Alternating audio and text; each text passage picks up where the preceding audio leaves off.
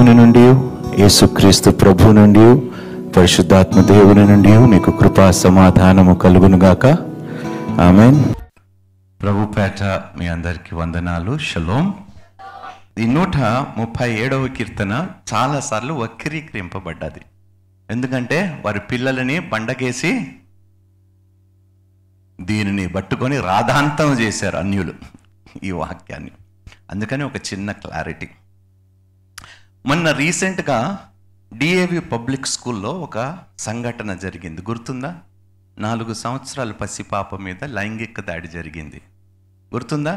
వాళ్ళ తల్లిదండ్రులు టీవీల్లో వచ్చి ఏడ్చి చూసారా? ఎవరైనా ఎంతమంది చూశారు? ఫైసలాడ్ అంటే మీరు బాగా చూస్తున్నారన్నమాట. ఏది?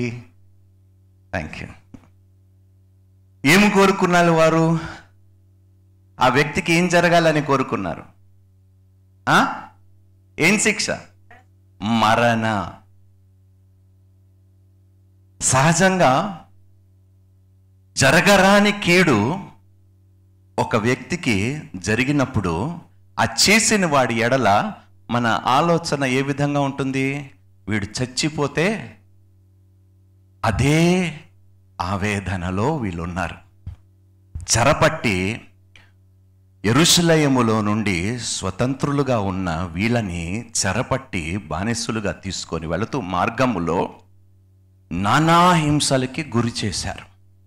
వాళ్ళ కళ్ళ ముందు భార్యలని పాడు చేశారు, వాళ్ళ కళ్ళ ముందు పసిపిల్లలని చంపేశారు, నానా విధాలుగా శోధించి ఆ ఏడుస్తున్న సమయంలో మాకు ఒక మంచి పాట పాడండి అని అడుగుతున్నారు దుర్మార్గులు. వీళ్ళు ఏడుస్తూ ఉంటే ఈ చెర పట్టుకొని తీసుకెళ్తున్న వారు ఏం కోరుతున్నారు? మీరు ఏడవకూడదు, మీరు ఏం పాడాలి? ఆనంద గీతములు, సియోను పాటలు. మనం సహజంగా ఆ పాట పాడతాం కదా, పాడుచు సియోను వెళ్ళుదము. అంత సంతోషకరమైన పాటలంట. వీరిని హింసిస్తున్నప్పుడు వాళ్ళు పాడాలంట. ఎలా ఉంటుందండి ఒకసారి ఆలోచించుకొని? వాళ్ళ మనసులో ఉన్నది ఏమిటంటే, వీళ్ళే కాదు, మా పిల్లలని అన్యాయం చేసినట్టు వీళ్ళ పిల్లని బండకేసి కొట్టునుగా. అంటే సహజమైన, చెప్పండి, బాధే కదా ఇది. ఇందులో తప్పు, ఇది ఆలోచన మాత్రమే, నిజంగా చెయ్యాలని కాదు. అంటే వాళ్ళ గుండెల్లో ఉన్న బాధ, ఆ మంట వారు తట్టుకోలేకుండా మమ్మల్ని ఇంత నాన్న చెర పట్టిన తర్వాత ఇశ్రాయేలు ప్రజలు ఎంతగా శోధింపబడాలి అని మీరు తెలుసుకోగలిగితే మీరు మీ రీసెర్చ్ చేయండి, వాళ్ళకి ఎలాంటి అన్యాయాలు జరిగాయో. అన్ని అన్యాయాలు జరుగుతున్నప్పుడు వారికి పాటలు పాడాలంట. అది కూడా ఎలాంటి పాటలు? చేయగలుగుతామండి మనం? చెప్పండి, మీరే చెప్పాలి. ఒక వ్యక్తి చేశాడు, పాటలు పాడటం కాదు. అలాంటి వారిని కూడా యేసు ఎలా? తండ్రి, గట్టిగా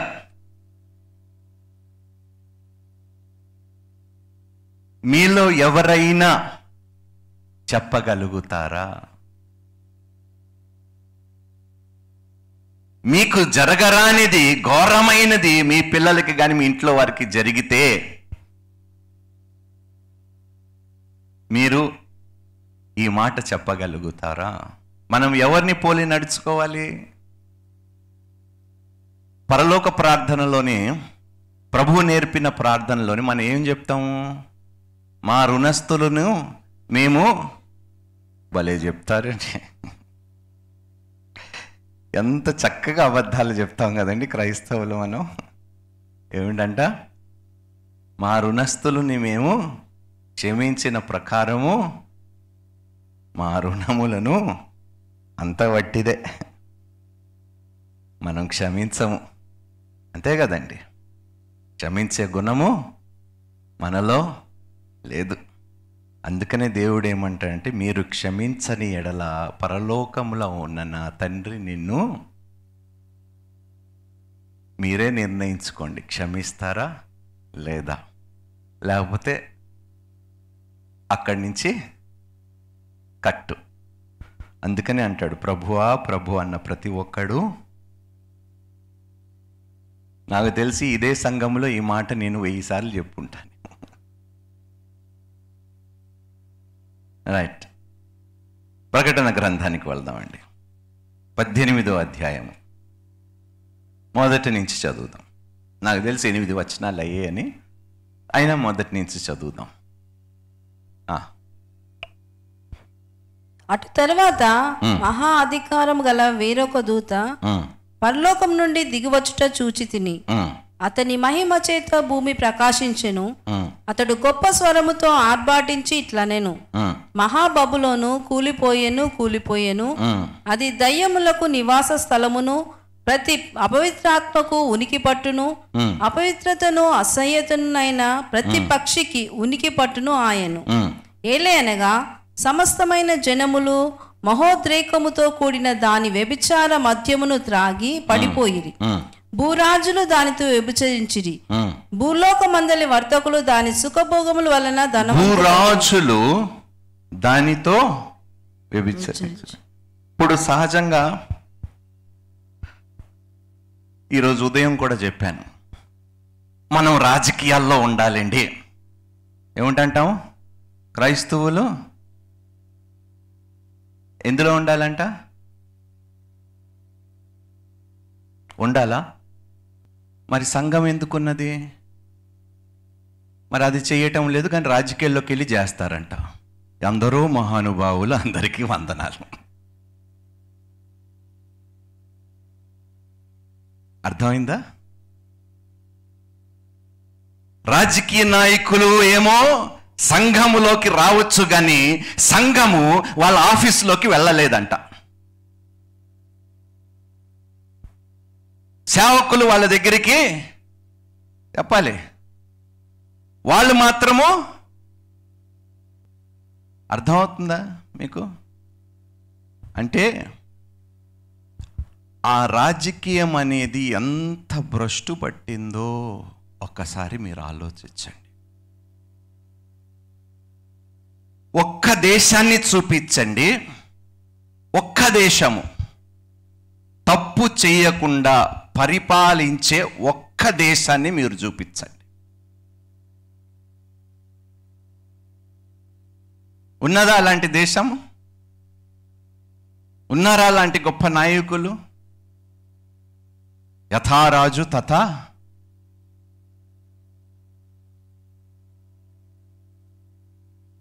ఇప్పుడు అధికారంలో ఒక పార్టీ ఉన్నది, ఒక ముఖ్యమంత్రి ఉన్నాడు. ఆయన చెయ్యాలనుకున్నా కూడా ఏం సహోదరుడా, మరి రాజకీయాలు ఎందుకు చెప్పాలి?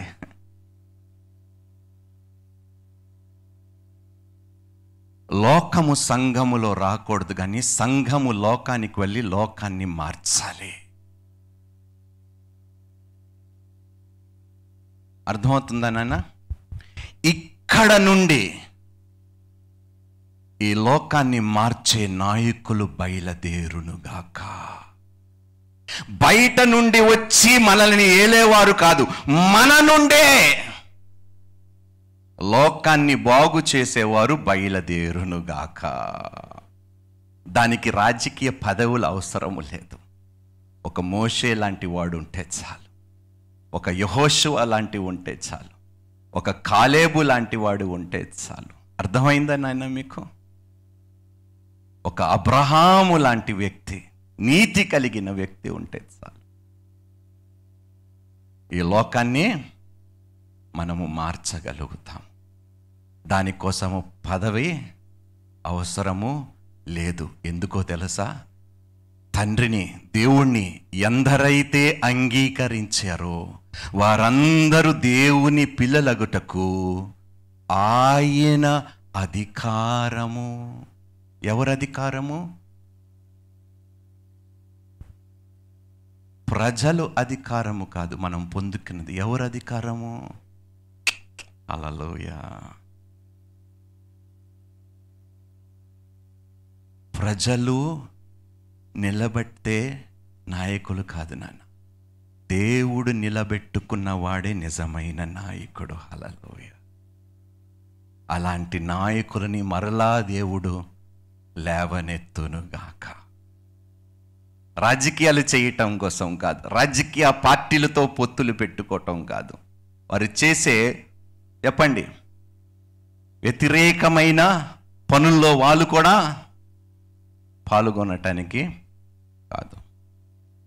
అమ్మ మనకు ఒక చిన్న గాయం తగిలింది అనుకో, చెప్తూ ఉంటాను కదా, దాన్ని విడిచిపెడితే ఏమవుతుంది చెప్పాలి? ఇన్ఫెక్షన్ అయ్యి ఏమవుతుంది? శరీరం అంతా ఇక్కడ ఎక్కడో తగిలింది. అంతమంది భ్రష్టు పట్టే వాళ్ళు మధ్యలోనూ ఉంటే చెప్పాలి, మనము కూడా అదే జరిగింది. ఎవరికి? లోతు తన కుటుంబానికి. అర్థమైందా నాన్న? ఈరోజు లోకాన్ని మనం సంఘంలో ఆహ్వానిస్తున్నాము, కానీ సంఘము లోకానిలోకి వెళ్ళి లోకాన్ని మార్చాలనే ఆశ లేకుండా పోయింది. ఏం చేశారు? మీ అందరికీ తెలుసు కదా, సుప్రీంకోర్టు ఇచ్చిన తీర్పు ఏమిటి? పురుషుడు భార్య ఉంటుండగా వేరే స్త్రీతో అక్రమ సంబంధము పెట్టినా కూడా అది నేరము. తెలుసా మీకు? తెలియదా? చెప్పండి. రేపు మీకు పెళ్ళి అయిన తర్వాత చెల్లెల చెల్లమ్మలకి చెప్తున్నా, మీ పురుషుడు ఎవరితో తిరిగినా కూడా మీరు వాడి మీద పోలీసు కంప్లైంట్ పెట్టినా వాడు శిక్షకి అర్హుడు. ఎంత గొప్ప మార్పు వచ్చిందో ఈ దేశంలో. దానికి రాజకీయ నాయకులు కూడా ఎస్ ఓకే బా భలే ఉంది ఈ రూలు, మాకు అనుకూలంగా ఉంది, వ్యతిరేకించేడా ఒక్క నాయకుడైనా, ఒక్క నాయకుడు ఒక్క ముఖ్యమంత్రి అయినా వ్యతిరేకించాడా? కానీ వాళ్ళందరూ సంఘంలోకి రావాలి, కానీ మనం వెళ్ళి వారికి చెప్తే వాళ్ళు వినరు. అర్థమవుతుందా నాన్న?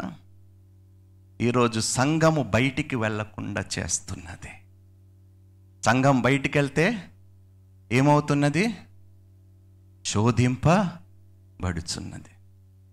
మీరు మీ సంఘాల్లోనే మాట్లాడుకోండి, బయటికి రావటానికి ఏం చేస్తున్నాయి రాజకీయాలు? వాళ్ళు మాత్రం మన దగ్గరికి రావచ్చు, మనం స్వేచ్ఛగా. అలాంటి రాజకీయాల్లోకి వెళ్తావా నాన్న?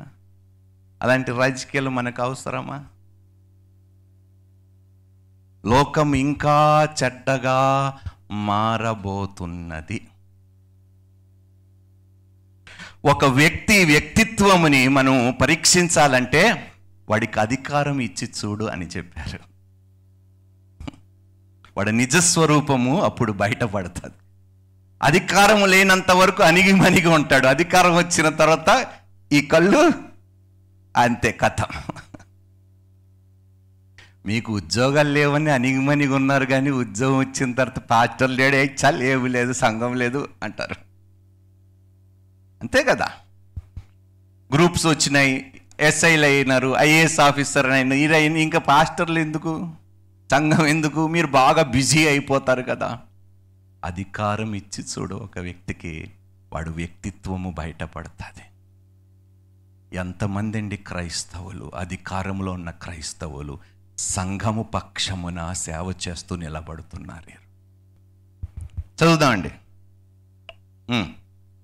మరియు ఇంకొక స్వరము పరలోకం నుండి ఇలాగో చెప్పుట వింటిని, నా ప్రజలారా మీరు దాని పాపములో పాలివారు కాకుండానట్లును, దాని తెగుళ్లలో ఏది మీకు ప్రాప్తింపకుండానట్లును దానిని విడిచి రండి. మళ్ళీ దేవుడు ఎంత కనికరమండి దేవుడికి, నాకు అర్థం కాదు. శ్రమదినములన్నీ అయిపోయిన తర్వాత ఈ యొక్క అపోస్టేట్ చర్చ్లోని ఉన్న వారిని, ఈ యొక్క బబులోను సిస్టములో, పొలిటికల్ సిస్టంలో ఉన్న వారిని దేవుడు ఏమండి తన దూత ద్వారా ఏమని పిలిపిస్తున్నాడు? దానిలో నుండి మీరు బయటకు, అందులోనే ఉండి మీరు దానిని బాగు చెయ్యి అంటున్నాడా? చెప్పాలి. లేదు, దానిలో నుండి మీరు బయటకి. ఎంత కనికరమండి! అంటే ఇంకా ఎక్కడో ఒకప్పుడు దేవుణ్ణి నమ్ముకున్న వారు విశ్వాస భ్రష్టులైపోయి వారి మధ్యలో బ్రతుకుతున్నారు. కాబట్టి దేవుడు ఇంకా మొరపెడుతున్నాడు, బబులోను నుండి బయటికి రా, చివరి అవకాశం ఇస్తున్నాను, బయటికి రా. ఎంత ఓర్పండి, ఎంత కనికరమండి, ఎంత ప్రేమండి దేవునికి! నేను ఒక ప్రశ్న అడుగుతాను మిమ్మల్ని మిమ్మల్ని పదే పదే పదే బాధ పెట్టి గాయపరిచిన వారిని మీరు ఏం చేస్తారు? ద్వేషిస్తారు, ఇంకా పగ పగ తీర్చు. ఇంకా పురుషుల్లారా చెప్పండి, కాదురా నాన్న, ఏం చేస్తారు? ఏమిటి? అంతే కదా, వాళ్ళని ఏదో ఒక విధంగా, అంతే కదా, నీ సంగతి చెప్తా బిడ్డ, అంతేనా? అయినా దేవుడు ఏమంటున్నాడో తెలుసా? ప్రేమతో వారిని పిలిచి బబులోను నుండి దాని పాపములో పాల్గొనకుండా బయటికి రా. ఎంత ఓర్పు, ఎంత ప్రేమ, ఎంత సహనమో ఈ దేవునికి! అదే గుణము దేవుడు మన ఈ సంఘానికి అనుగ్రహించునుగాక. చదువు నాన్న. దాని పాపములు ఆకాశము నండుచున్నవి, దాని నేరములను దేవుడు జ్ఞాపకము చేసుకొని ఉన్నాడు. అది ఇచ్చిన ప్రకారము దానికి ఇయుడి, దాని క్రియల చొప్పున దానికి రెట్టింపు చేయుడి. ఇక్కడ నూట ముప్పై ఏడవ కీర్తనలో వాళ్ళు ఏమన్నారు చెప్పండి? దానికి ముందు, దానికి అది చేసిన దాని ప్రకారము దానికి చేయుడి చేయుడి ఇక్కడ నెరవేర్చబడ్డదా లేదా? అర్థమైందా అమ్మా? అందుకనే దేవుడు అంటాడు, ప్రతీకారమునకు చోటు ఇవ్వు, ప్రతీకారము నాదే. మీ జీవితాల్లో మిమ్మల్ని అన్యాయము చేసిన వారు, మిమ్మల్ని మోసపరిచిన వారు, మిమ్మల్ని బాధ పెట్టి మిమ్మల్ని హింసించిన వారు, అబద్ధపు సాక్ష్యములు పలికిన వారు ఏ ఒక్కరూ తప్పిపోకుండా దేవుని చేత శిక్షింపబడుతారు. అందుకనే దేవుడు శిక్షించినప్పుడు అక్కడ కనికరము చూపించాడు. కాబట్టి మీరేం చేయాలి అప్పుడు? తండ్రి, నువ్వు న్యాయమైన తీర్పు తీర్చేవాడివి, న్యాయంగా వ్యవహరించేవాడివి, కాబట్టి మనుషుని లక్ష్య పెట్టే దేవుడివి, కాబట్టి నాయనా వీడు చేసింది ఏదో చేశాడు, నీ కోపము నీ ఉగ్రత తన మీద నిలవకుండా నేను క్షమించిన ప్రకారము మీరు కూడా అతనిని, ఇది మాత్రము మనము చెయ్యం. అర్థమవుతుందా నాన్న? మనం ఎవరిని పోలి నడుచుకోవాలి చెప్పండి? ఎవరిని పోలి నడుచుకుంటున్నాము? ఒక ఉదాహరణ, నేను చాలా కాలం, ఈరోజు ఉదయం కూడా, ఈరోజు ఉదయం చెప్పలేదు, ఉదయం చెప్పాను. ఒక యవ్వన ప్రాయంలో, పదమూడు సంవత్సరాలు ప్రాయంలో ఉన్న ఒక ఆడబిడ్డ అమెరికాలోని ఒక దుష్టుని చేతిలో పడి, ఆ వ్యక్తి తనను మానభంగము చేసి గుర్తు లేకుండా శరీరాన్ని చేసేశాడు. ఆ పిల్లని కూడా గుర్తు పట్టలేనంత దారుణంగా, అంటే ఎంతగా హింసించాడో ఒకసారి చూడండి. అటాప్సీ చేస్తే గానీ తెలిసింది కుమార్తె అని. ఆయన కోర్టులో ఉన్నాడు. ఆ కోర్టులో ఉన్నప్పుడు ఈ తల్లి మీ బంధువులు అందరు వచ్చి జడ్జ్ అడుగుతున్నారు, what do you want me to do అని అడుగుతున్నారు. ఆ తల్లి వచ్చి వీడు నరకములో నరకములో ఏమిటి కుళ్ళిపోవును గాక అన్నది. అలా ఒక్కొక్కరు ఒక్కొక్కరు వచ్చి బంధువులు అందరూ ద్వేషించి అన్నీ చేసిన తర్వాత తండ్రి వచ్చాడు, ఆ పాప తండ్రి వచ్చాడు. అతన్ని చూసి నువ్వు చేసింది చెడ్డదే, నాకు చాలా దుఃఖము కలుగుతుంది, కానీ నా దేవుడు చెప్పాడు కాబట్టి నేను చేయవలసి వస్తుంది, నేను నిన్ను క్షమిస్తున్నాను అన్నాడండి. అక్కడికక్కడే రాతి హృదయము కలిగిన మూర్ఖుడు ఏడవటము మొదలుపెట్టి అయ్యా నన్ను క్షమించు అన్నాడు. అక్కడ నిజంగా తండ్రి చేసిన ఇది నా వీడియోలో ఉంటుందండి, మీరు చూడగలిగితే చూడండి, one of my videos on forgiveness క్షమాపణ మీద, అది ఎక్కడుందో నేను షేర్ చేస్తాను గ్రూప్లో మళ్ళీ ఒకసారి. నిజంగా జరిగిన సంఘటన ఇది. అందుకనే అడుగుతున్నాను, ఇలాంటి మనస్సు మనము కలిగి ఉన్నామా? మన పిల్లల మీద ఎవరైనా చెయ్యి వేస్తే మనం తట్టుకుంటామా? ఏం కోరుకుంటాము? వాడే కాదు వాడు కుటుంబం అంతా నాశనం అయిపోను గాక అంటాం మనం. కానీ ఆ మనిషి ఏమన్నాడో తెలుసా, నువ్వు చేసింది నాకు చాలా కష్టముగా ఉన్నా నా దేవుడు చెప్పాడు క్షమించమని, నేను నిన్ను, వీళ్ళందరూ నువ్వు నరకానికి పోవాలని అన్నారు కానీ నేను మాత్రం అలా కోరుకోవటము లేదు, నేను నిన్ను క్షమిస్తున్నాను అన్నాడు. బా, అదే ప్రేమ దేవుడు ఇంకా నశించిపోతున్న వారికి ఇంకా ప్రేమ చూపి, అమ్మ ఏ ఒక్కరు నశించిపోకూడదు అనే ఆలోచనతోనే దేవుడు ఉన్నాడు. కానీ మనము ఎలా ఉన్నాము? ఈడు ఎప్పుడు ఈ పీడ ఎప్పుడు పోతే ఏమిటి, ఈ దరిద్రం మనల్ని ఎప్పుడు విడిచిపెడితే, చూసారా మన వ్యక్తిత్వములో ఇంకా ఎంత మార్పు రావాలో, మనము ఇంకా ఎంత దేవునికి లోపర్చుకోవాలో, మనల్ని ఎంత సమర్పణ ఉందో తెలుసండి క్రైస్తవుల జీవితంలో. చదువుదామమ్మా. అది ఇచ్చిన ప్రకారము దానికి ఇయ్యుడి, దాని క్రియల చొప్పున దానికి రెట్టింపు చేయుడి, అది కలిపిన పాత్రలో దాని కొరకు రెండింతలు కలిపి పెట్టుడి. అది నేను రాణినిగా కూర్చుండుదానను, నేను విధవరాలను కాను, దుఃఖము చూడనే చూడనని తన మనసులో అనుకొనెను గనుక అది తను తాను ఎంతగా గొప్ప చేసుకొని సుఖభోగములో అనుభవించెనో అంతగా వేదనను దుఃఖమును దానికి కలుగజేయుడి. అందుచేత ఒక్క దినమునే దాని తెగుళ్ళు అనగా మరణమును దుఃఖమును కరువును వచ్చును.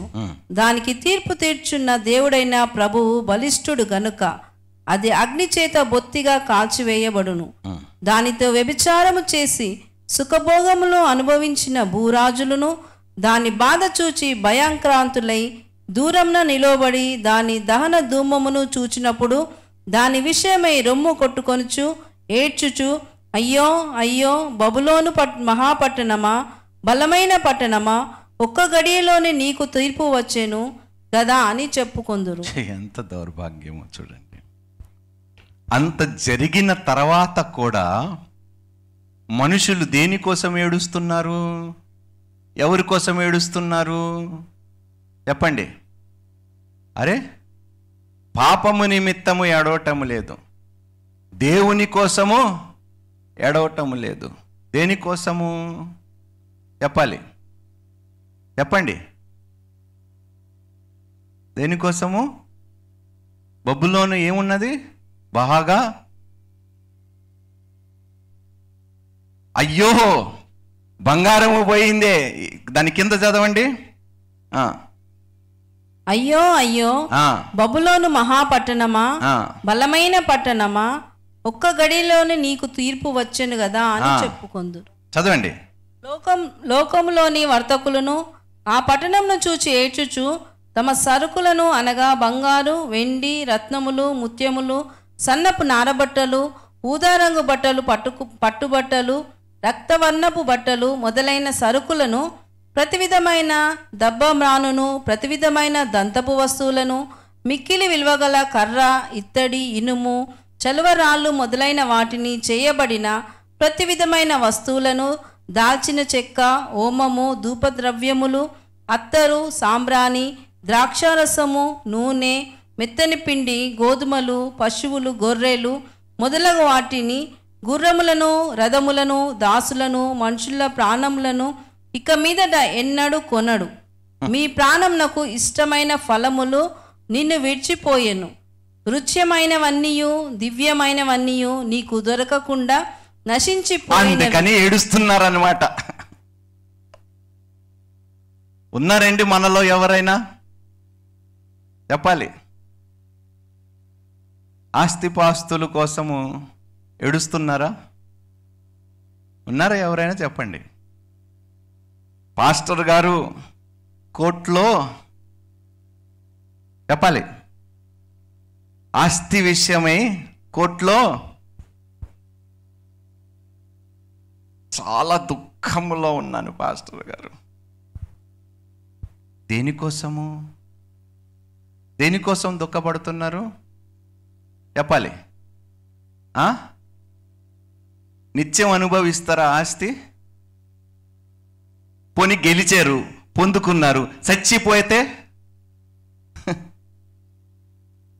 ఎంత దౌర్భాగ్యం అంటే మనలో ఇంకా బబ్బులోనూ ఉన్నది. ఎవడైనా ఆస్తిపాస్తుల కోసం ఏడుస్తాడా? ఆత్మలు నశించిపోతాయని ఏడుస్తారా? పోతే పోయింది, ఆస్తే కదా, మళ్ళా సంపాదించుకునే కృప నీవు నాకు అనుగ్రహించవా? పోగొట్టుకున్న దానిని తిరిగి రెట్టింపుగా సమకూర్చి సమృద్ధిగా నాకు ఇవ్వలేని అంత చేతకాని వాడా దేవా నువ్వు. కానీ ఒక్కసారి వాడు ఆత్మ నశించిపోతే మరలా ఎన్నడూ తిరిగి రాదు ప్రభువా. పోతే పోయింది పాపిష్టి డబ్బు, నా సొమ్ము పోతే పోయింది. కానీ ద్రోహము చేసిన వాడు ఆత్మ ఇంకా నశించిపోకుండా తండ్రి వాడిని కాపాడు ప్రభువా.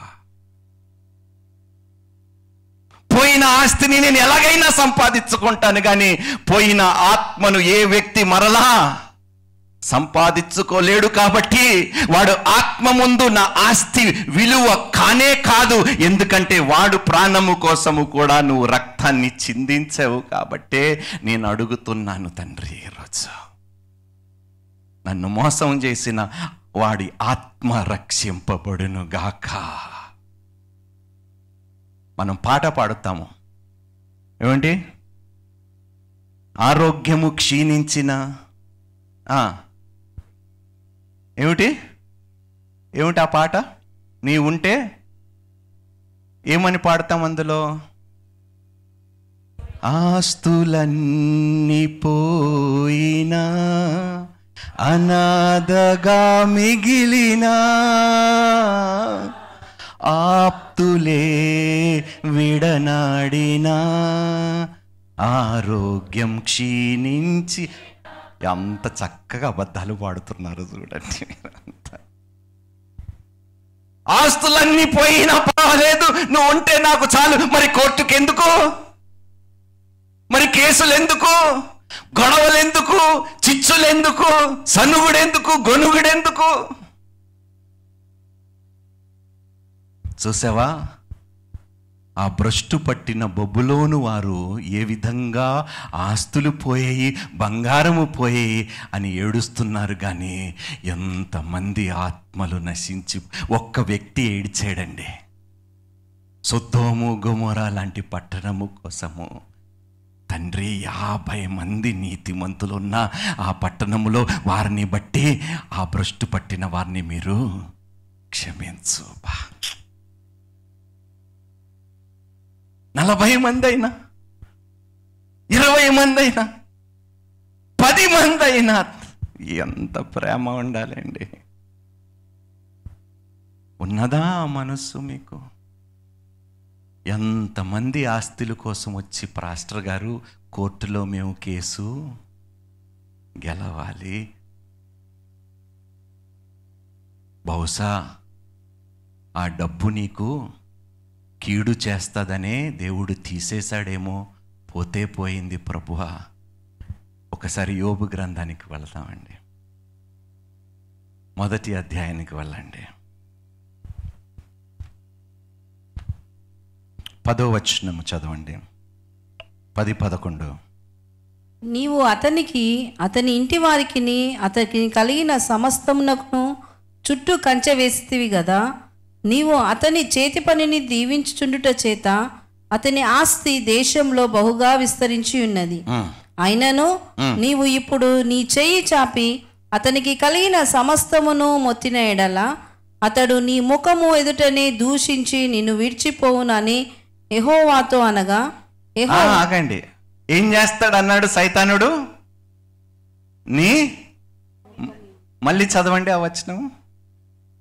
సమస్తమును మొత్తిన ఎడల అతడు నీ ముఖము ఎదుటనే దూషించి నీ ముఖము ఎదుటనే నిన్ను దూషించి నిన్ను విడిచిపోవును. కానీ అది అబద్ధమని నిరూపించాడు ఆ మహానుభావుడు. ఆస్తులన్నీ పోయినా, తన సొంత భార్య తనను విడిచిపెట్టి వెళ్ళిపోయినా దేవుణ్ణి దూషించలేదు. మన సంగతి ఏమిటి? మన సంగతి ఏమిటి ప్రియ సంగమా? ఇరవై వచనం చదవండి. అప్పుడు యోబు లేచి తన పై వస్త్రమును చింపుకొని తల వెంట్రుకలు గొరిగించుకొని నేల మీద సాష్టాంగపడి నమస్కారం చేసి ఇట్లా, నేను నేను నా తల్లి గర్భంలో నుండి దిగంబరినై వచ్చి తిని దిగంబరినై అక్కడికి తిరిగి వెళ్ళేదను. యెహోవా ఇచ్చెను, యెహోవా తీసుకొని పోయేను, యెహోవా నామమునకు స్తుతి కలుగును గాక.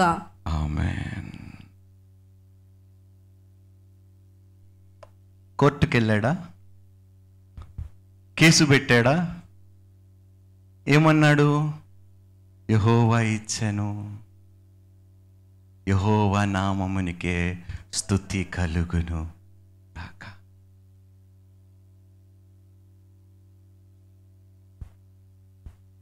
మనం ఈసారి ఇలా అనకూడదు, ఇచ్చి నన్ను శోధించు అన్నాడు కదా దేవుడు, నా నుండి సమస్తమును తీసుకొని అప్పుడు నువ్వు నన్ను శోధించాను. రివర్స్లో మనం చెప్తాం దేవునికి. దేవుడేమన్నాడు? ఇచ్చి, లేదు ప్రభా, నా దగ్గర ఉన్నదంతయు నువ్వు తీసేసి నన్ను శోధించు, అప్పుడు నా విశ్వాసం ఎంత గొప్పదో నేను తెలుసుకోగలుగుతాను. అప్పుడు బయటపడతారు ఒక్కొక్కరు. అంటే అందుకనే దేవుడు అన్నాడు, మీరు దేవుడినైనను సిరినైనను ఇద్దరిలో ఒక్కరినే మీరు సేవించగలరు, ఇద్దరు యజమానులకి మీరు దాసులుగా.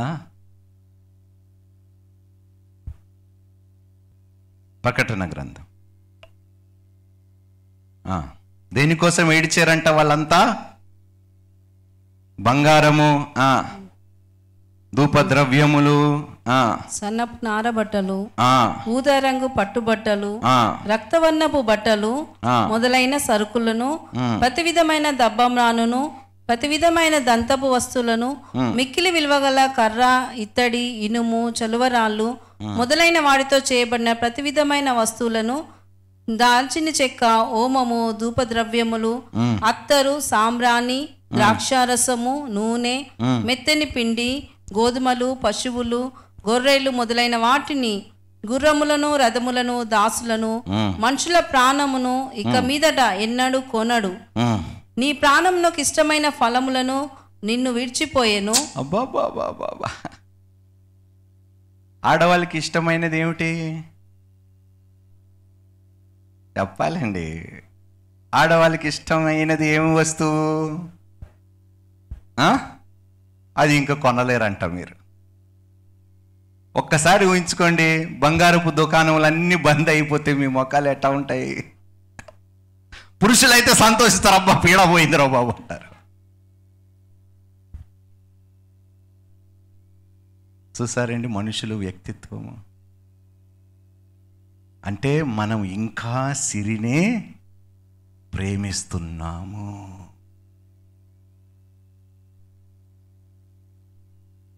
ఎప్పుడైనా మీ ఇంట్లో డబ్బులు లేవు అనుకోండి, మీ ఒంటి మీద నగలు ఉన్నాయనుకోండి, మీ తోబుట్టు వారు వచ్చి చాలా కష్టం ఉందిరా, ఇబ్బంది ఉందిరా, నా దగ్గర డబ్బులు లేవు, ఇప్పటికే చాలా అప్పులు చేశాను, అప్పు అడిగినా ఇవ్వటం లేదు, నీ దగ్గర ఏదైనా ఉంటే సహాయం చేయి, నా బంగారం అంతా కూడా నేను తాకట్టు పెట్టేశాను, చాలా కష్టం ఉందంటే నా దగ్గర కూడా ఏమీ లేవే, నా దగ్గర కూడా ఏమీ లేవురా. కానీ ఏముంటాయి మన దగ్గర? నగలు ఉంటాయి. అది మాత్రం మనం తీయం. ఇదిగో నాన్న తీసుకో తీసుకో అని చెప్పే మనసు ఉన్నదా? అంటే మనం దేనిని ఎక్కువగా ప్రేమిస్తున్నాము? చెప్పాలి. ఆడవాళ్ళకి చాలా కష్టం కదండి నగలు తీయటం. కష్టం కష్టమా కాదా? దేవుడు మిమ్మల్ని దీవించను గాక. ఇంక కొనకండి అయ్యా, కొనటం మానేయండి. రైట్, చదువుదామమ్మా. రుచ్యమైన వైనయు దివ్యమైనవియు నీకు దొరకకుండా నశించిపోయినవి, అవి ఇక మీదట కనబడనే కనబడవని చెప్పుకొనుచు దాని గూర్చి దుఃఖపడుదురు. ఆ పట్టణం చేత ధనవంతులైన ఈ సరుకుల వర్తకులు ఏడ్చుచు దుఃఖపడుచు, అయ్యో అయ్యో, సన్నపు నారబట్టలను ధూమ్ర రక్తవర్ణపు వస్త్రములను ధరించుకొని బంగారంతోనూ రత్నములతోనూ ముత్యములతోనూ అలంకరింపబడిన మహాపట్టణమా, ఇంత ఐశ్వర్యము ఒక్క గడియలోనే పాడైపోయేనే అని చెప్పుకొనుచు దాని బాధను చూచి భయాక్రాంతులై దూరంగా నిలుచుదురు. ఆ బబులోను ఐశ్వర్యము ఎంతసేపులో నాశనం అయిపోయింది? చదవండి. ప్రతి నావికుడును ఎక్కడికైనాను సబురు చేయు ప్రతివాడును ఓడవారును సముద్రం మీద పనిచేసి జీవనం చేయు వారందరూ దూరంగా నిలిచి దాని దహన ధూమమును చూచి ఆ మహాపట్టణముతో సమానమైనదేది అని చెప్పుకొనుచు కేకలు వేసి తమ తలల మీద దుమ్ము పోసుకొని ఏడ్చుచు దుఃఖించుచు, అయ్యో అయ్యో, ఆ మహాపట్టణము అందులో సముద్రం మీద ఓడలు గల వారందరూ దాని అందలి అధిక వ్యయము చేత ధనవంతులైరి, ఒక్క అది ఒక్క గడియలో పాడైపోయేనే అని చెప్పుకొనుచు కేకలు వేయుచుండిరి. పరలోకమా. ఇప్పుడు సహజంగా ఒక వ్యక్తి దగ్గర చాలా ఖరీదైన కారు ఉందనుకోండి, లేకపోతే మీ దగ్గర చాలా ఖరీదైన మొబైల్ ఉందనుకోండి, అది ఎవడో ఒకడు చెప్పాలి దొంగలిచ్చాడో దాన్ని పాడు చేశాడో, మీరు మీకు ఫీలింగ్ ఏమొస్తుంది? చచ్చినోడా, అంతే కదా. ఎంత పని చేసేవారు, ఎంత డబ్బులు పెట్టి చెప్పాలి ఎవడో వాడు. కానీ శాపనార్థాలు పెడతారా లేదా? ఒక వస్తువు పోతేనా? ఆత్మని దొంగలు పరలోక రాజ్యములో చెప్పండి అయ్యా ప్రవేశించలేరు. తండ్రి, ఆ దొంగని నీతిపరుడుగా మార్చుకో ప్రభు. ఇంకా ఎన్నడూ వాడు దొంగలించకుండా నాయనా వాడిని కాపాడు ప్రభు. చెప్తామండి ఇలాంటివి. సిలువు మీద యేసుక్రీస్తు కుడి పక్కన ఎడమ పక్కన ఎవరున్నారండి? ఆ దొంగల చరిత్ర మీకు తెలుసా? వాళ్ళ చరిత్ర గురించి మీరు చదవండి. వాళ్ళ పేర్లు కూడా ఉంటాయండి. వాళ్ళ చరిత్ర గురించి మీరు చదవండి. వాళ్ళు ఎవరో, ఏ పాటి వారో. కానీ అలాంటి వారిని కూడా నేడు నీతో నిశ్చయముగా చెప్పుచున్నది ఏమనగా, నీవు నాతో. మీరు దొంగడికి ఏం చెప్తాడు? మీరు దొంగడికి ఏం చెప్తారు? అంతే కదా. ఎక్కడ క్రైస్తవ్యం అండి మనది, ఏం బ్రతుకులండి మనవి. నిన్ను దూషించిన వారిని నీవు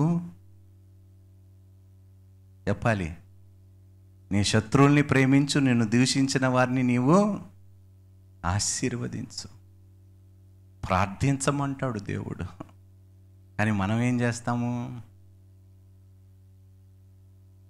అందుకనే బహుశా దేవుడు ఇవన్నీ చెప్తున్నాడు.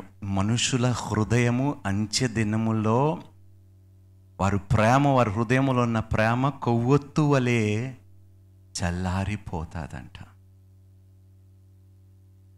ఎంత ఏడిచారు చూడండి, అయ్యో అయ్యో అయ్యో.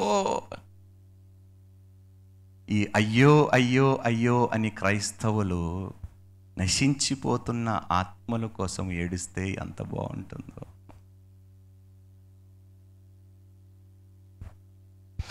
చదువుదామమ్మా. పరలోకమా, పరిశుద్ధులారా, అపొస్తలులారా, ప్రవక్తలారా, దాని గూర్చి ఆనందించుడి, ఏలేనగా దాని చేత మీకు కలిగిన తీర్పుకు ప్రతిగా దేవుడు ఆ పట్టణంనకు తీర్పు తీర్చి ఉన్నాడు. మొత్తానికి దేవుడు అన్యాయస్తుడు కాడు. మీకు వారు ఏదైతే చేస్తారో దానికి ప్రతిగా దేవుడు వారి ఎడల తీర్పు. అందుకనే తీర్పు తీర్చువాడు తీర్చనివ్వండి, కంగారు పడకండి. చదవండమ్మా.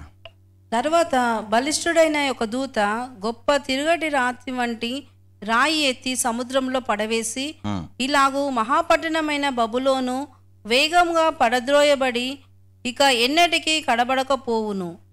ఈ వర్తకులు భూమి మీద గొప్ప ప్రవ ప్రభువులై ఉండిరి. జనములన్నీయు ఈ మాయా మంత్రముల చేత మోసపోయిరి. కావున వైనికుల యొక్కయు, గాయకుల యొక్కయు, పిల్లన గ్రోవి ఊదువారి యొక్కయు, బూరలు ఊదువారి యొక్కయు శబ్దము ఇక ఎన్నడను నీలో వినబడదు. మరి ఏ శిల్పి శిల్పి శిల్పమైన చేయు శిల్పి ఎవడునూ నీలో ఎంత మాత్రమును కనబడడు. తిరుగటి ధ్వని ఇక ఎన్నడను నీలో వినబడదు. దీపము వెలుగు నీలో ఇకను ప్రకాశింపనే ప్రకాశింపదు. పెండ్లి కుమారుని స్వరమును, పెండ్లి కుమార్తె స్వరమును నీలో ఇక ఎన్నడను వినబడదు అని చెప్పాను. మరియు ప్రవక్తల యొక్కయు, పరిశుద్ధుల యొక్కయు, భూమి మీద వధింపబడిన వారందరి యొక్కయు రక్తము ఆ పట్టణంలో కనబడెనెను. పంతొమ్మిదో అధ్యాయం. అటు తర్వాత బహు జనుల శబ్దం వంటి గొప్ప స్వరము పరలోకం నుండి ఇలాగు ఇలాగు చెప్పుట వింటిని, ప్రభువును స్తుతించుడి, ఆయన మహిమ ప్రభావములు మన దేవునికే చెల్లును. ఇక్కడ ఇందాక అమ్మగారు కూడా ఒక ప్రస్తావన తీసుకొచ్చారు. హల్లెలూయా అనే మాట ఇంగ్లీష్ బైబిల్లో మొట్టమొదటిసారిగా కృత నిబంధనలోని ఇక్కడ మనకి కనిపిస్తుంది. పాత నిబంధనలో అయితే కీర్తనలో దాదాపు ఎనిమిది సార్లు ఈ మాట హల్లెలూయా అని ఇంగ్లీష్ బైబిల్లో ఉంది. తెలుగు బైబిల్లో స్తోత్రము అనే బహుశా ఉండుంటుంది, అదే మాట ఇక్కడ రాశారు. కానీ హోసానా ఇన్ ద హైయెస్ట్ అని యేసుక్రీస్తు ప్రభువు యెరూషలేము పట్టణానికి వస్తున్నప్పుడు గాడి గాడిద మీద కూర్చొని, దావీదు కుమారుడా హోసానా ఇన్ ద హైయెస్ట్ అని దేవునికి స్తోత్రాలు చెల్లించి, చివరిగా ఆ హోసానా ఏమి అని ఇప్పుడు మార్చబడ్డది, హల్లెలూయా. హల్లెలూయా అనే మాట తెలుగులో, మరి మనం హల్లెలూయా అంటూ ఉంటామే, ఎలా వచ్చింది? అర్థమైందా మీకు? సో ఇంగ్లీష్లో తెలుగులో కొన్ని ట్రాన్స్లేషన్స్లోని హల్లెలూయా లేదు, ఓన్లీ ఇంగ్లీష్లో ఉంది, తెలుగులో మాత్రము. కానీ ఇంగ్లీష్లో మొట్టమొదటిసారిగా కృత నిబంధనలోని హల్లెలూయా అనే దానితో ఆరాధన వారు ప్రారంభిస్తారు. Okay, this is just for your information. చదువు. ఆయన తీర్పులు సత్యములను న్యాయములై ఉన్నవి. తన వ్యభిచారముతో భూలోకమును చెరిపిన గొప్ప వేశ్యకు ఆయన తీర్పు తీర్చి తన దాసుల రక్తమును బట్టి దానికి ప్రతిదండన చేసెను. మరి రెండవసారి వారు ప్రభువును స్తుతించుడి అనిరి. ఆ పట్టణపు పొగ యుగ యుగములు పైకి లేచుచున్నది. అప్పుడు ఆ ఇరవై నలుగురు పెద్దలను నాలుగు జీవులను సాగిలపడి ఆమెన్, ప్రభువును స్తుతించుడి అని చెప్పగా చెప్పుచు సింహాసనాసీనుడగు దేవునికి నమస్కారము చేసిరి. మరియు మన దేవుని దాసులారా, ఆయనకు భయపడు వారులారా, కొద్దివారేమి గొప్పవారేమి, మీరందరూ దాసులారా, ఆయనకు భయపడు వారులారా. ఏదో ఒకసారి మీ ముఖం చూడని భయం ఉందండి దేవుడు అంటే ఉన్నదా? ఎంతమందికి దేవుడు అంటే భయం ఉన్నదో చెప్పండి. మీలో ఎంతమంది బైబిల్ ఎన్నిసార్లు చదివారు? భయం ఉందంటున్నారు కదా, ఎన్నిసార్లు చదివారు? ఎన్ని సంవత్సరాల్లో అమ్మా? మరి భయం ఎక్కడ?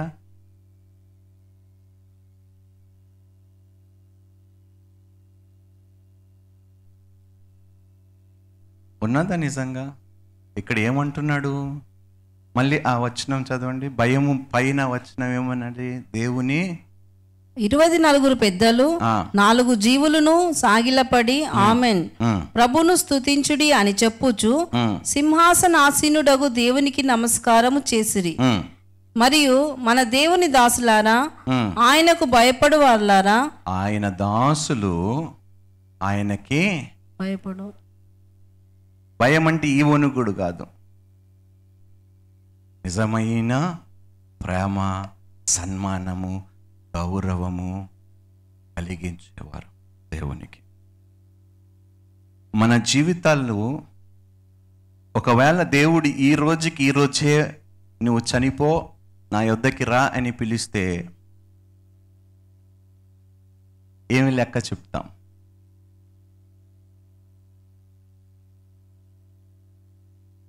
చెప్పాలి, ఏమి లెక్క అడుగుతాం దేవుణ్ణి? దేవుడు లెక్క అడిగినప్పుడు ఏమి లెక్క అప్పగిస్తాం దేవునికి? ఈ రోజుకి ఈరోజే మనలో ఎవరికైనా పిలుపు వచ్చింది అనుకో, నాకు కూడా అనుకో, ఏం లెక్క ఇస్తాం దేవునికి? చచ్చిపోతామా లేదా? అది ఈ క్షణమే జరగచ్చు, మరో క్షణము జరగచ్చు, రేపటి దినము జరగచ్చు, నెలలో జరగచ్చు, సంవత్సరం. కానీ చావటం మాత్రము తెలిసి కూడా ఏది భయము? ఏది భయము? దేవుని దాసులారా ఏది భయము? అయ్యా, వచ్చే గడియలోనే నేను చచ్చిపోతాను, ఎప్పుడు చచ్చిపోతానో నాకు తెలియదు, కానీ బలా నమ్మకమైన మంచి దాసుడా అని అనిపించుకునే కృప దయచేయు ప్రభువా. రెడీగా ఉన్నారండి లెక్కలు అప్పగించడానికి? సిద్ధంగా ఉన్నారా? ఎక్కడ సిద్ధంగా ఉన్నారు? గొడవలతోనే మన బ్రతుకులు, గొనుగుడుతోనే మన బ్రతుకులు, గొనుగుడుతోనే మన బ్రతుకులు, ఇంకా ఎన్ని విషయాలతోనే మన బ్రతుకులు మనం అలా గడుపుకుంటూ పోతున్నాము. చదవండమ్మా. మన దేవుని దాసులారా, ఆయనకు భయపడు వాళ్ళారా, కొద్దివారేమి గొప్పవారేమి, మీరందరూ ఆయన స్తుతించుడి అని చెప్పుకొ చెప్పుచున్న ఒక స్వరము సింహాసనంలొద్ద నుండి వచ్చెను. అప్పుడు గొప్ప జనసమూహము శబ్దమును, విస్తారమైన జనముల శబ్దమును, బలమైన ఉరుముల శబ్దమును పోలిన ఒక స్వరము, సర్వాధికారియు ప్రభువునగు మన దేవుడు ఏలుచున్నాడు, ఆయనను స్తుతించుడి.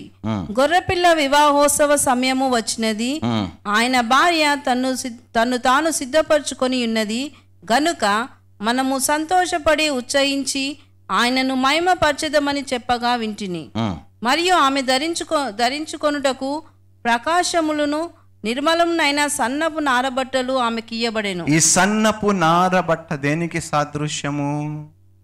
నీతి క్రియలకు సాదృశ్యం. ఏమంటున్నాడు ఇక్కడ? దానికి ముందు ఆ పై వచనం చదవండమ్మా.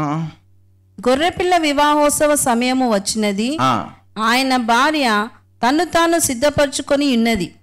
ఆయన భార్య తనను తాను సిద్ధపరచు. దేవుడు సిద్ధపరిచాడు అనటం లేదు, తనను తాను సిద్ధపరచుకొని ఉన్నది. తనను తాను, మిమ్మల్ని మీరు సిద్ధపరచుకొని. ఎలాగా? దేవుని నీతి క్రియలు ద్వారా జరిగించి మిమ్మల్ని మీరు సిద్ధపరుచుకుంటే దేవుని వధువుగా మీరు అంగీకరింపబడుతూ. అర్థమైందండి? అందుకనే అంటాను, ప్రభువా ప్రభువా అన్న ప్రతి ఒక్కడికి పరలోకానికి వెళ్ళటానికి టికెట్, వీసా, పాస్పోర్టు ఇవ్వలేదు దేవుడు. తనను తాను సిద్ధపరుచుకున్నవాడు, దేవుని ఎడల భయభక్తి కలిగిన వారు, తన నీతి క్రియలను కొనసాగించు వారే తన వధువు అని పిలువబడుతున్నది ఇక్కడ. క్రియలు లేని విశ్వాసము, మీ క్రియలు విశ్వాసము లేకుండా చూపియండి, విశ్వాసముతో కూడిన క్రియలు నేను నీకు, యాకోబు పత్రికలు. క్రియలు లేని విశ్వాసము చదువుదామమ్మా. మరియు ఆమె ధరించుకొంటకు ప్రకాశములను నిర్మలనైన సన్నపు నానబట్టలు ఆమెకి ఇయ్యబడెను, అవి పరిశుద్ధుల నీతి క్రియలు. మీకు ఒక విషయం తెలుసా? మనం మత్తయి సువార్తలో ఒకసారి చూస్తాం, పెళ్లి జరుగుతున్నప్పుడు ఒక వ్యక్తి పెళ్లి వస్త్రములు ధరించుకోకుండా లోపలికి వస్తాడు. గుర్తుందా? ఆ ఉపమానం గుర్తుందా? అప్పుడు ఈ దేవుడు ఏమంటాడు ఏమంటాడు కాలు చేతులు కట్టి అగ్నిలో. ఎందుకంటే నీతి లేకుండా దేవుని సన్నిధిలో ప్రవేశించటము అసాధ్యము. వాడికి నీతి వస్త్రము లేదు. దొంగచాటుగా ఏదో వెళ్ళిపోదాం అనుకున్నాడు పెళ్లిలోకి. ఆ నీతి వస్త్రము, ఆ పెళ్లి వస్త్రము లేనందుకు దేవుడు ఏమన్నాడో తెలుసా? వాడిని కట్టి అగ్నిలో.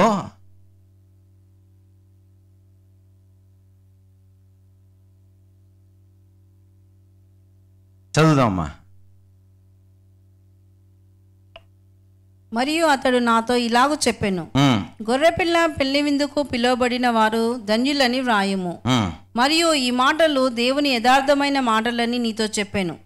అందుకు నేను అతనికి నమస్కారం చేయుటకి అతని పాదముల ఎదుట సాగిల పడగా, అతడు వద్దు సుమి, నేను నీతోనూ యేసును గూర్చిన సాక్ష్యము చెప్పు, నీ సహోదరులతోనూ సహదాసుడను, దేవునికే నమస్కారము చేయుము. అంత గొప్ప మాట. మనం సహజంగా ఊర్లో బహుశా ఇది ఎక్కువ ఉంటుంది, అయ్యా మీరు దేవుడయ్యా ఏమిటి చేస్తారా లేదా? చూశారు కదా మనుషులని దేంతో పోలుస్తున్నారు అంటే, దేవుడికి ఇవ్వవలసిన ఆ ఆరాధన మనుషులకి. ఆ దూత ఏమన్నాడో తెలుసా? ఆరాధ్య దైవుడు ఒక్కడే, ఆయనకి తప్ప ఏ ఒక్కరికి అర్హత లేదు. ఈరోజు మనం చూస్తాము కొన్ని సంఘాలలో ఏం చూస్తాము, ఫలానా సెయింట్స్ని తెలుగులో ఏమంటారు? పరిశుద్ధుల పరిశుద్ధుల దినము అంటారు. అంటే saint Anthony, saint Mark, saint so and so, saint so and so అని వాళ్ళని పూజిస్తూ ప్రార్థిస్తూ, సెయింట్ మైకల్స్ ప్రేయర్,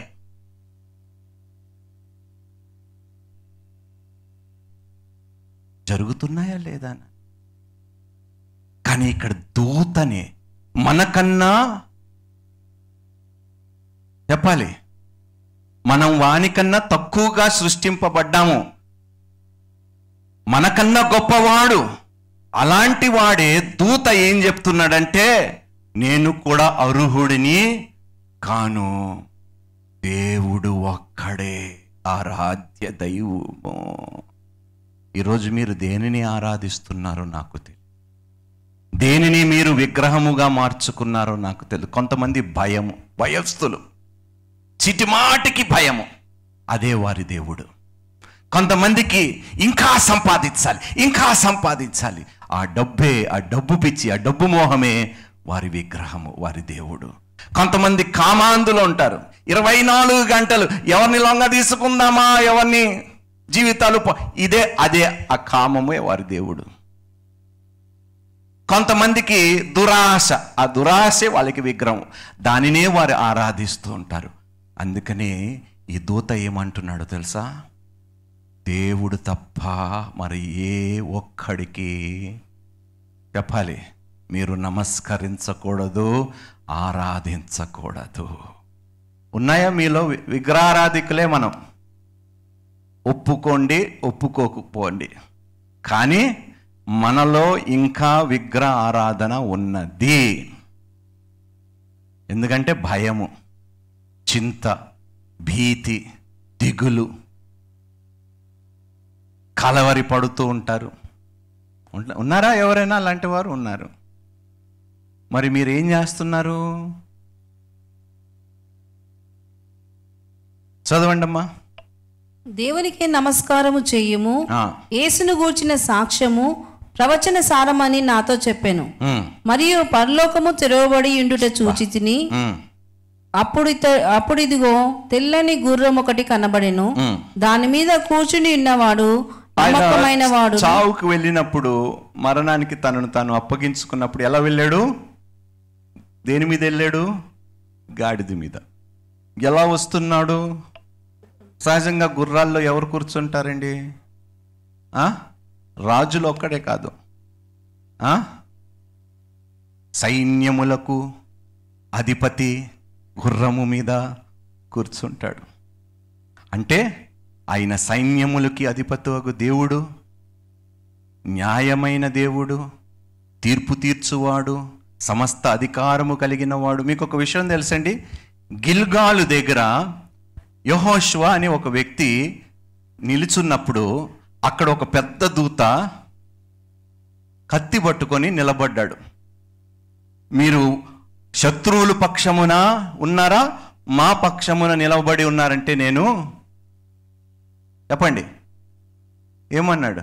ఎవరి పక్షమున లేను, నీవు నిల్చున్న స్థలము పరిశుద్ధమైనది కాబట్టి నీ చెప్పులు పక్కన పెట్టి.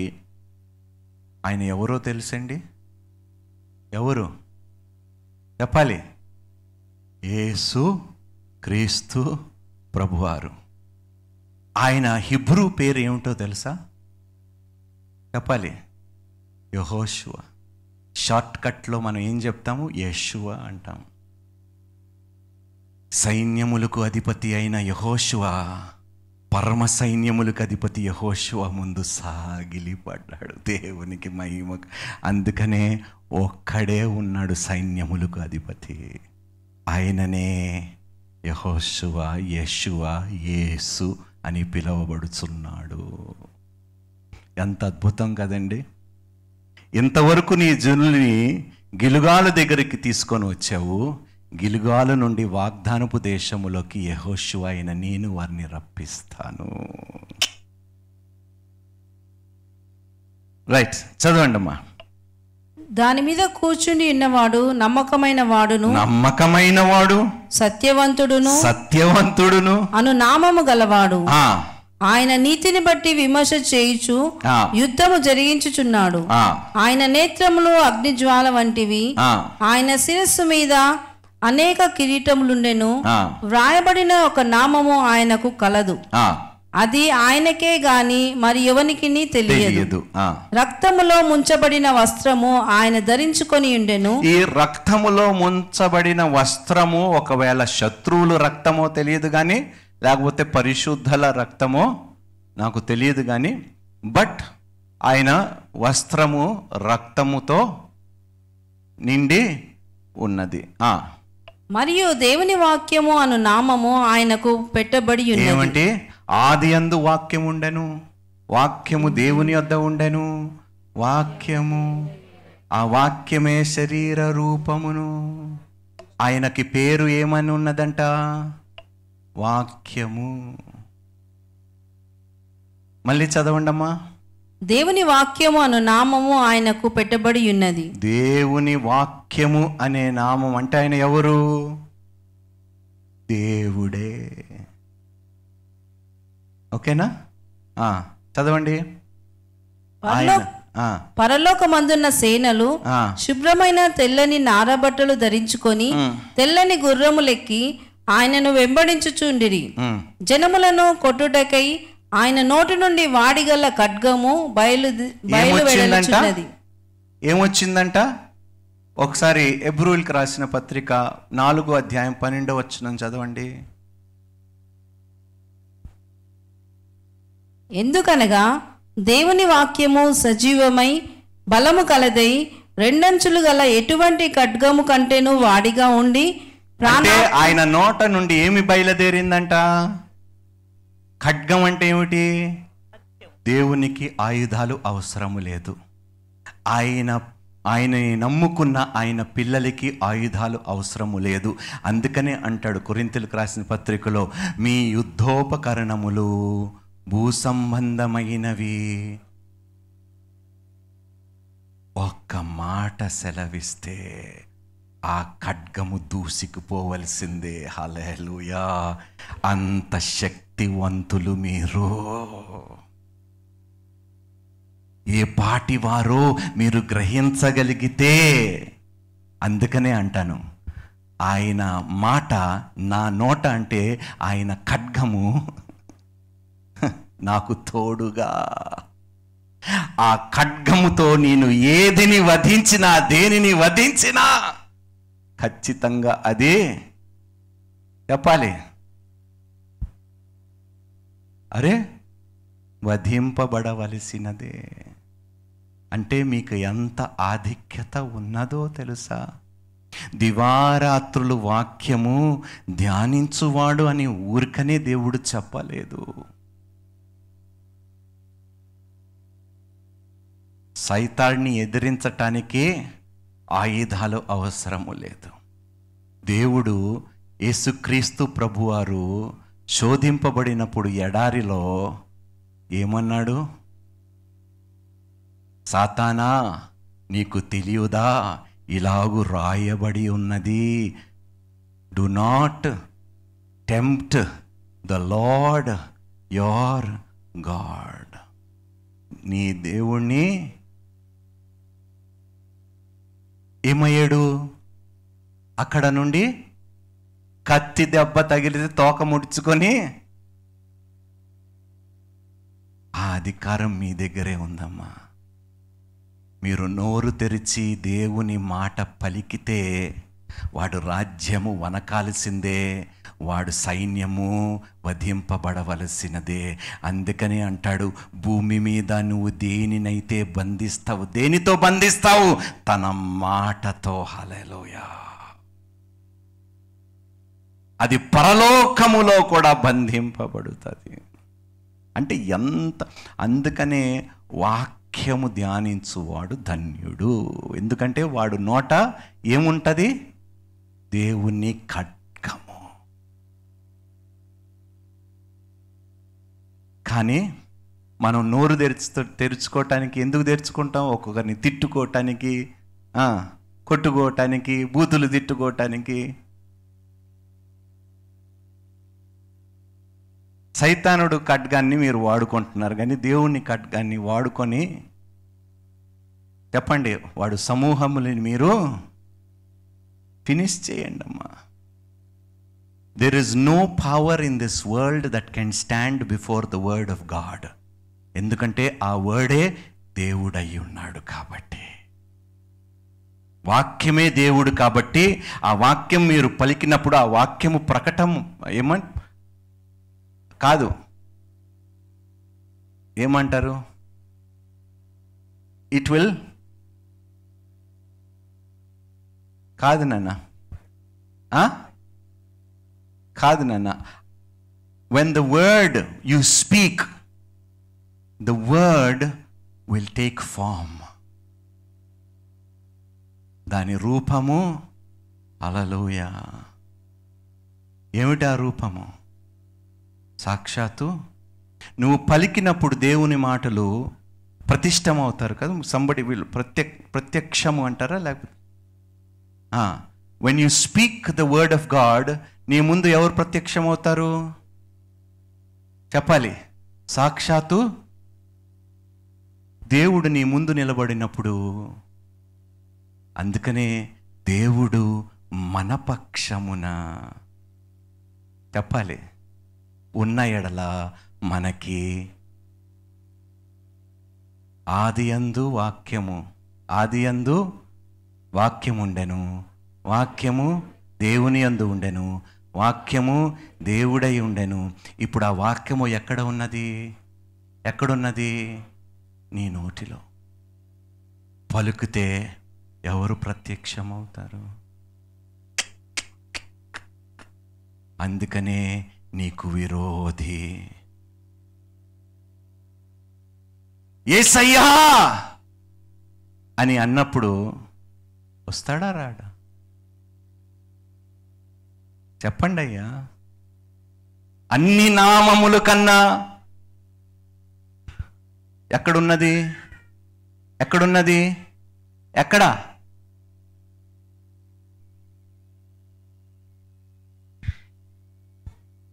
And the word became flesh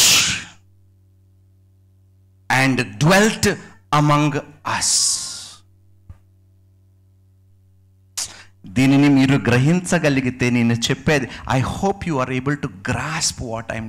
you don't know what power has been given to you. ఆయనని ఎందరైతే అంగీకరించారో ఆయన పిల్లలగుటకు ఆయన అధికారము. అంతేనా? ఎందులో ఉంది? జాన్ వన్ ఫోర్టీనా? చూడండి, వన్ ట్వెల్వా? For as many have received him, to them gave he power to become the sons of God. one twelve. I know somewhere it is twelve or fourteen. one twelve. తన్ను ఎందరు అంగీకరించిరో వారికందరికి అనగా వారికి వారి అందరికి అనగా తన నామమునందు విశ్వాసముంచిన వారికి దేవుని పిల్లలగుటకు ఆయన అధికారం అనుగ్రహించెను. ఎవరి అధికారము? ఆయన. ఏం చేస్తున్నాము అధికారముతో? నీవు అడుగు పెట్టు ప్రతి స్థలము నేను నీకు ఇచ్చేదను. ఒక్క మాట సెలవివ్వబ్బా, కూలిపోవలసిందే సైతానుడు రాజ్యం మీ గృహాలలో. హల్లెలూయా. ఒక్క మాట సెలవిచ్చి బంధించండి, బంధింపబడవలసిందే. హల్లెలూయా. ఏ పాటి వారు నిజంగా మీరు గ్రహించగలిగితే పిచ్చి వాలిలాగా దేవుని వాక్యము ధ్యానిస్తూ ఉంటారు. ఎందుకంటే ఆ వాక్యము సజీవమైనది, బలమైనది, రెండంచుల ఖడ్గము కన్నా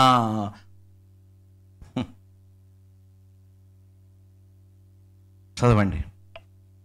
జనములను కొట్టుటకై ఆయన నోటి నుండి వాడిగల ఖడ్గము బయలు వెడలుచున్నది. ఏం చేస్తుందంట? జనులను కొట్టడానికి ఏమి ఏమొస్తుందంట? వాడిగల ఖడ్గము. ఖడ్గం అంటే ఏమిటి? వాక్యం. జనులు కొట్టడానికి నీ చేతులు ఆయుధాన్ని అవసరం లేదు. ఒక్క మాట, ఒక్క మాట సెలవివ్వు. అందుకనే దేవుడు అంటాడు, నీతి మంతులని నేను కదలనివ్వను. స్థిరమైన పునాది మీద వారిని నేను నిలబెట్టుకుంటాను. నీతిమంతుడు ఒకసారి ప్రార్థన చేశాడు, మూడున్నర సంవత్సరాలు ప్రకృతిలో పడ్డది. దేవునికి మహిమ కలుగునుగాక. ఎంత శక్తి ఉన్నదో ఆయన నోట. ఒక్కసారి మీరు ఆలోచించండి. అదే కృప ఈరోజు అయోగ్యులైన మనము పొందుకున్నాము. అయినా ఇంకా దెయ్యములు మనల్ని ఏలుచున్నాయి. ఎందుకో తెలుసా? మన నోట ఆయన మాటలు లేవు కాబట్టి. Of that subject, but I wanted to tell you this, right? చదవండి అమ్మా. ఆయన ఇనుప దండముతో వారిని ఏలును, ఆయనే సర్వాధికారియగు దేవుని తీక్షమైన ఉగ్రత అను మద్యపు తొట్టి త్రొక్కును, రాజులను రాజు రాజులకు రాజును, ప్రభులకు ప్రభువును అను నామము ఆయన వస్త్రం మీదను తొడ మీదను వ్రాయబడి ఉన్నది. హల్లెలూయా. ఎవరై ఉన్నాడు యేసు? రాజుల రాజు, ప్రభు, సమస్త అధికారము కలిగిన వాడు ఈరోజు నీ తండ్రి అయి ఉన్నాడు. అబ్బా తండ్రి నాకు సహాయము చెయ్యంటే వెంటనే మొరపెట్టండి, నేను నీకు ఉత్తరము ఇస్తానంటున్నాడు. దేవునికి మహిమ కలుగునుగాక.